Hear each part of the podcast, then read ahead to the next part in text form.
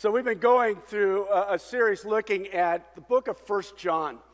And in this book, last week, we saw that John said that we are not to love the world or anything in the world. Now, when he talked about that, what we said last week, John was not talking about the beautiful things that God has created. He's not talking about the oceans and the mountains, for God created it all and said it was good. He's not talking about people. We are to love and invest in the lives of people.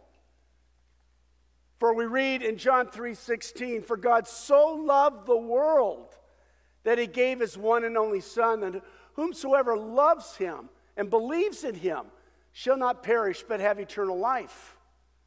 So we see that we are supposed to love what God has created and to love people. So, what is he talking about when he says we are not to love the world or anything in the world? Well, what we saw last week is he's talking about demonic or evil ideologies. Every generation has them in their world. Every generation. Satan is the author of deception, the author of lies, Jesus said. And the purpose of these ideologies, the purpose of these false worldviews is to encourage us to follow them.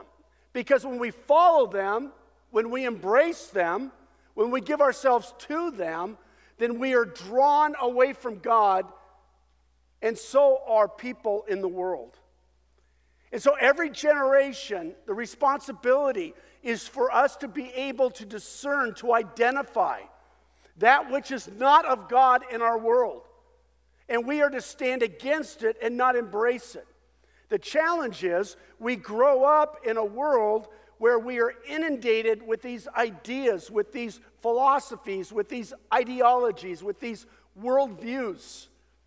More so than ever for us today. We have television, we have radio, we have the internet, we have all sorts of social media.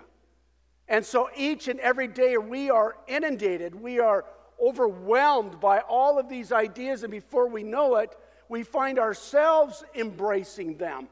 And we embrace them in our church, and it becomes a part of who we are when it is not. It is not God's design. You don't have to look far to see examples of what can happen.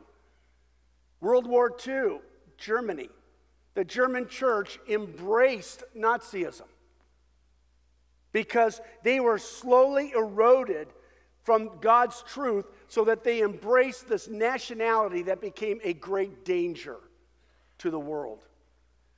Friends, we are not called to be children of the world. Our identity is not in this world. Our identity is not even as Americans. Our identity is that we are adopted children of the kingdom of God and we belong to the kingdom of God now and forevermore. That is who we are. And so, our number one commitment that we embrace is the Word of God. We embrace God Himself and we are seeking to live faithfully to that which He has called us to do and that which He has called us to be. This morning, if you have your Bibles with you, we are going to continue on in this theme. And what's going to happen this morning is John is going to talk about how we are children of God and what it means that we live as children of God. Listen to what we read beginning in chapter 2 of 1 John, verse 28. And now, dear children, continue in him, so that when he appears, we may be confident and unashamed before him at his coming. If you know that he is righteous, you know that everyone who does what is right has been born of him. See what great love the Father has lavished on us, that we should be called children of God. And that is what we are. The reason the world does not know us is that it did not know him.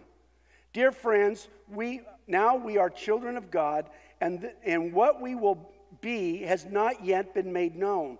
But we know that when Christ appears, we shall be like him, for we shall see him as he is.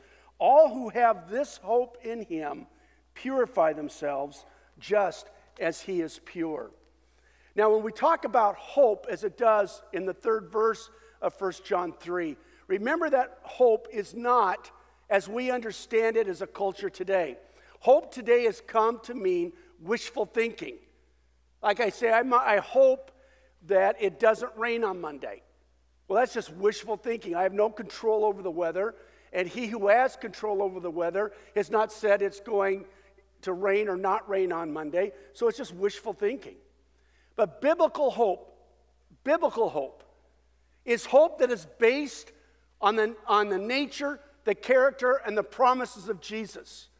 It's based on who he is, what he has done, what he has accomplished for us. And so for us, hope is assurance. Hope is confidence in tomorrow because God has made promises about tomorrow, and God is always faithful to everything that He has promised. And so, in light of that, here's what I want you to see this morning. Open your heart. If hope, if your hope indeed is in Jesus, if your hope, your assurance, your confidence indeed is in Jesus, then open your heart and your life to the Father's love. Open your heart and your life to the Father's love. Listen to what we read here. It's so beautiful. Verse 1 of chapter 3. See what great love the Father has lavished on us, that we should be called children of God. And that indeed is what we are. The reason the world does not know us is that it did not know Him. Think about that. See what great love the Father has lavished, has poured out upon us. That word see in the original Greek language is a command, it's a one word command. It means behold, stop and look, pay attention to. See, we read that word see and we just keep reading on. But what, what John is saying is stop Look, look deeply, meditate upon this. The great love the Father has lavished on you. Have you ever taken time to just step back and to consider the way that God has loved you in your life? Have you ever taken a step back and considered the love that the Father has lavished upon you? and upon your life. I think so often we just go through life and we don't take the time to contemplate, to meditate upon the love of God, the nature of God, who He is and what He has done and what He has promised.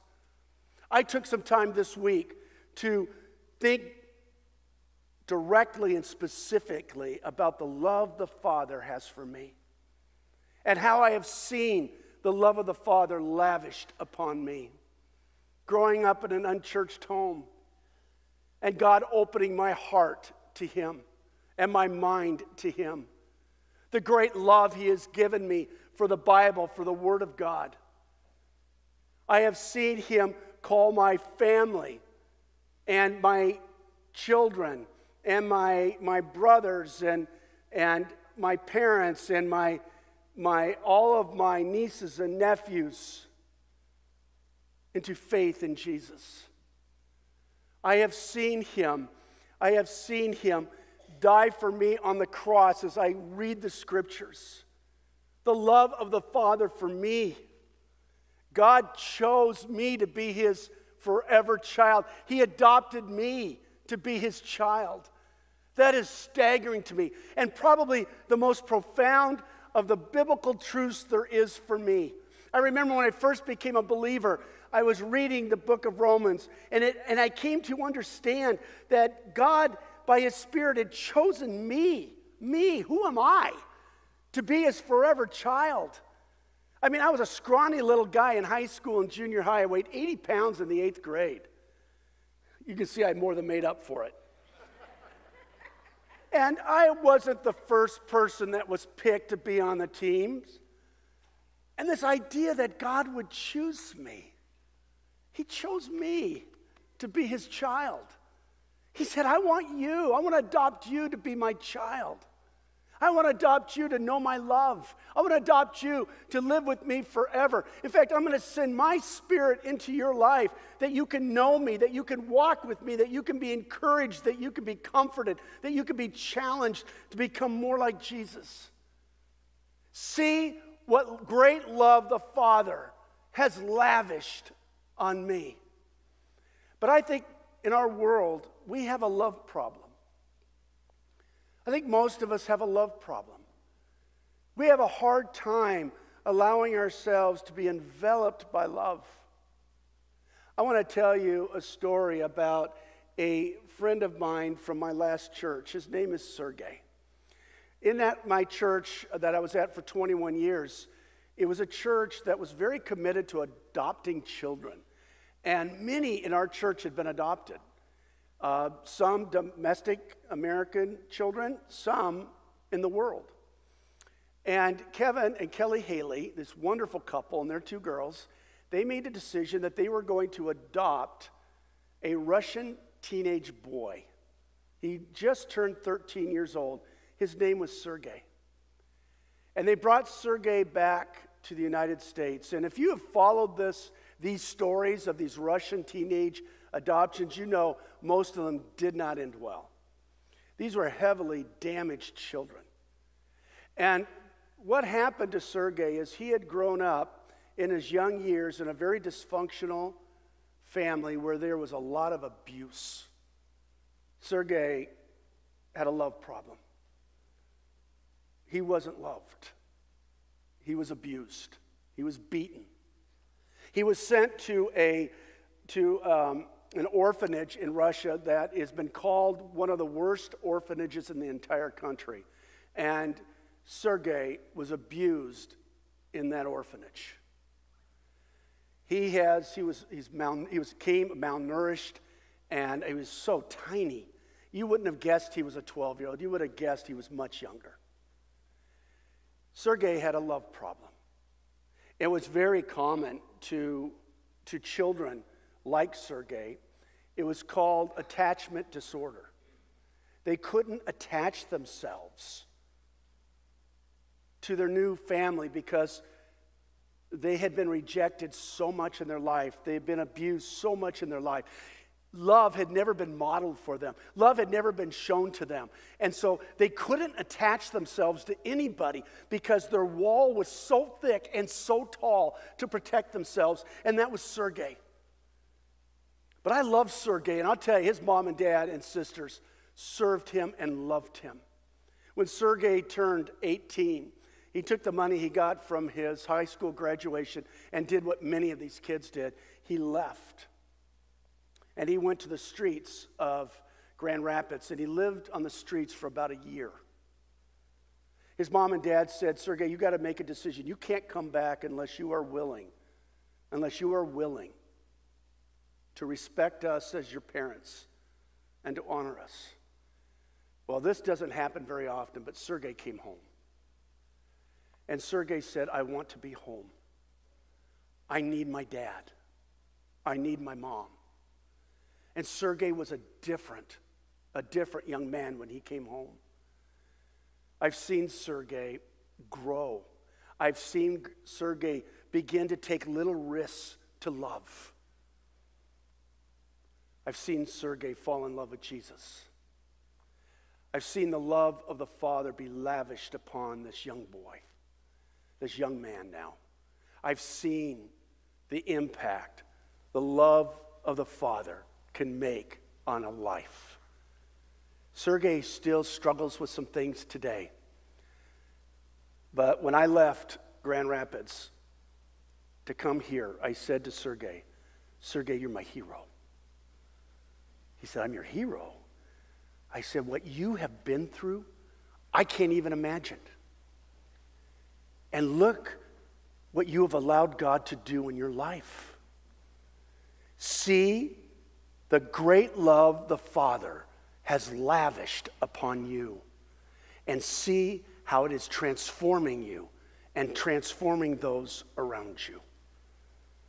Friends, I would dare say that all of us have a love problem. We've been rejected in this world. We learn that you're not worthy of being loved until you're worthy of being loved. But God loved me unconditionally. God accepted me as I was. This little knucklehead guy, teenager, who didn't like who he was. And he came and he lavished his love on me. And he transformed me. And he's not done yet. Praise God, right, Beth? He's not done yet. Take time this week to see what manner of love the Father has lavished upon you. Some of you have grown up in very difficult homes. Some of you may have been orphans. Some of you uh, may have been like Sergei, where your early years were just horrific.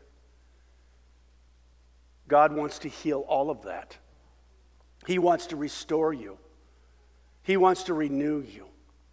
He wants to heal you. If you have a love problem, come and sit at the feet of the one who loves you more than anybody in this world ever could. Come and sit at the feet of the one who looks at you and says, You are my beloved child. See the great love the Father has lavished upon you. Here's a second thing that I want you to see. The second thing is if your hope indeed is in Jesus, remain in Jesus. Now, that word remain means to continue in Jesus, it means to live in Jesus, it means to abide in Jesus. In John 15, Jesus gives us this great teaching on what it means to live in Him, to remain in Him.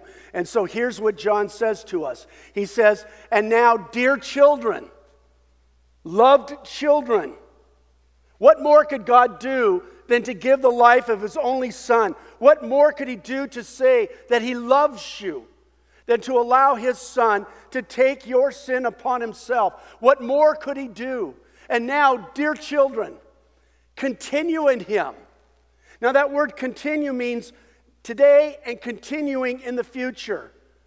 Remain in Him, live in Him, grow in Him, spend time with Him,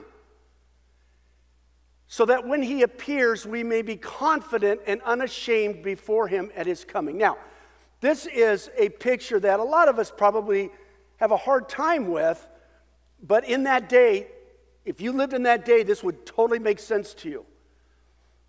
For Jewish Christians, the idea of the holiness of God, which was much more understood in that day than it is today, and much more respected in that day than it is today. They had grown up with this reality you could not come face to face with God without being consumed. You could not come face to face with God and live and survive it because we are not holy and God is holy. You see, Jesus died so on that cross, took our sin upon himself, so that when God sees us, he sees us in the righteousness of Jesus. So now he has made us holy, so there's no reason for us to hide. But the idea of standing face to face with a holy God, people at the time of John, they had a much better understanding of that than we do.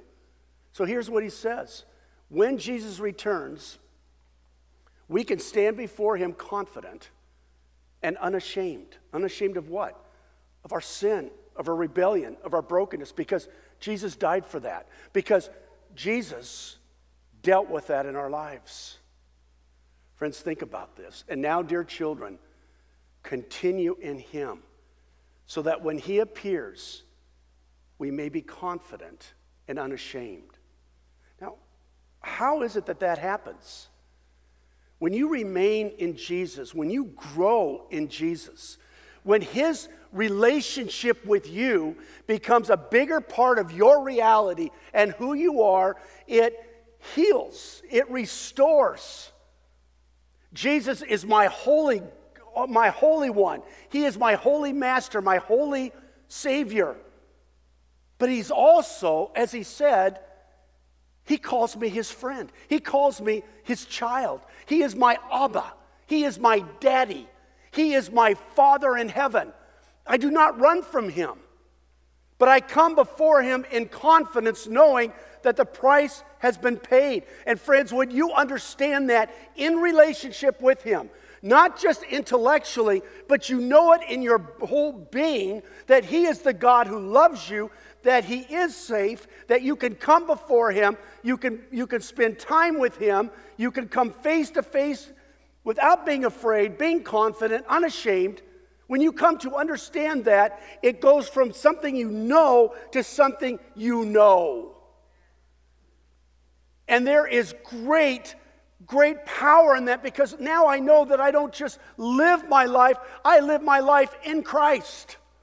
And as Paul said, and this is my goal, more and more, it, it is that I have been crucified with Christ, and it's no longer I who live my life in this world, but it's Christ who lives in and through me. That happens when I remain in Him, that happens when I grow in Him.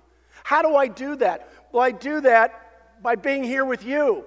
I do that by reading His Word every day. I do that by spending time alone with Him in prayer. I do that by, by praying with other people and being with other Christians and being encouraged by them. I do it by being part of a small group. I do it by being part of opportunities to learn and grow in the Word of God.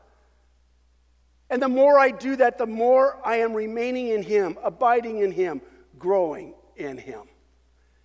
See, friends, if Jesus indeed is our hope, we will remain in Him. And the third thing that I want you to see is that we will seek to reflect the very character of Jesus. Well, what is the character of Jesus? Love, real love, authentic love, joy. Joy that's not about my circumstances. Yeah, things are going great, I'm joyful. Things go bad, I'm not joyful. No, it's a joy that permeates my life. I've shared with you that I have a good friend who, well, not a good friend, a friend who was, um, when he's asked, How are you? Here's his answer I am fundamentally sound. It's true.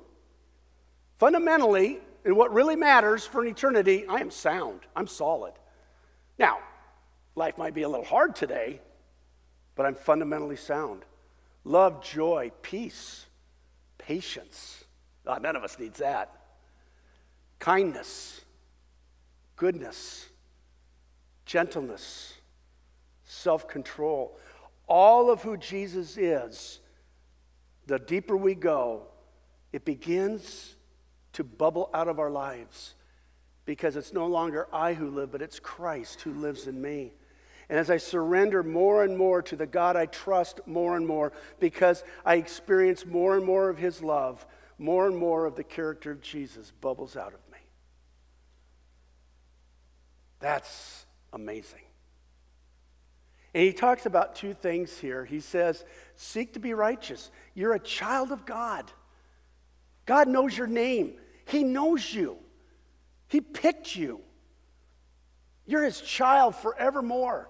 And He says, If you know that He is righteous, you know that everyone who does what is right has been born of Him.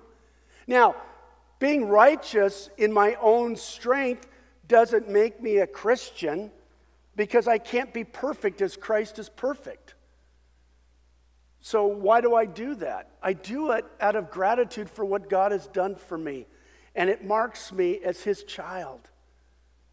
Ah, there goes Don. He's a child of God. Oh, there goes Lon. He's a child of God. Oh, there goes Beth. She's a child of God because we love him and he loves us. And then we seek to be pure. All who have this hope in him purify themselves just as he is pure. And it's that same idea of seeking to be more and more like him. Not to get him to love me, he already loves me. Not to get him to save me, he's already saved me. So why do I do it? I do it because I'm so thankful I'm so thankful for all that He has done. And when you love someone, You want to live in a healthy relationship with them. I grew up with two parents that just loved us, loved their four boys. Now, I'm sure you're sitting there thinking, well, I can see why they love you, but my three brothers, hello. Let me just say that took a lot of love. But they loved me. And you know what? I never went off the rails, and it, I wasn't even a Christian. I never went off the rails. You know why? Because I wanted to honor my parents.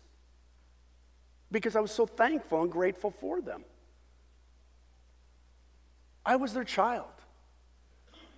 And I wanted to honor them in my life. I am a child of the, of the God of the universe. He said, that little scrawny knucklehead, and I've always been a little out there. Is that shocking to you? I want him to be my child. I want him to be my child. That is extraordinary to me. Extraordinary. My daughter, uh, one of my daughters, was married uh, for 19 months, and her husband chose someone else. And it was devastating. God has brought a new man into her life who's amazing. And Amy, after all that happened, she, I'm not crazy about tattoos, but she did a tattoo that says beloved right here. Beloved. I'm the beloved child of the living God.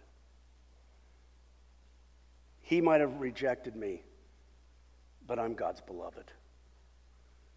He's the one who will never reject me. He's my beloved. Interestingly, the name Amy means beloved.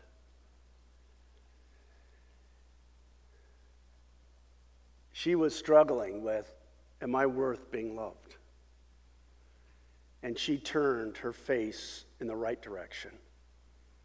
Not to find her value in any man, but to find her value in the God who will never leave her, who will never forsake her, whose love is always extraordinary.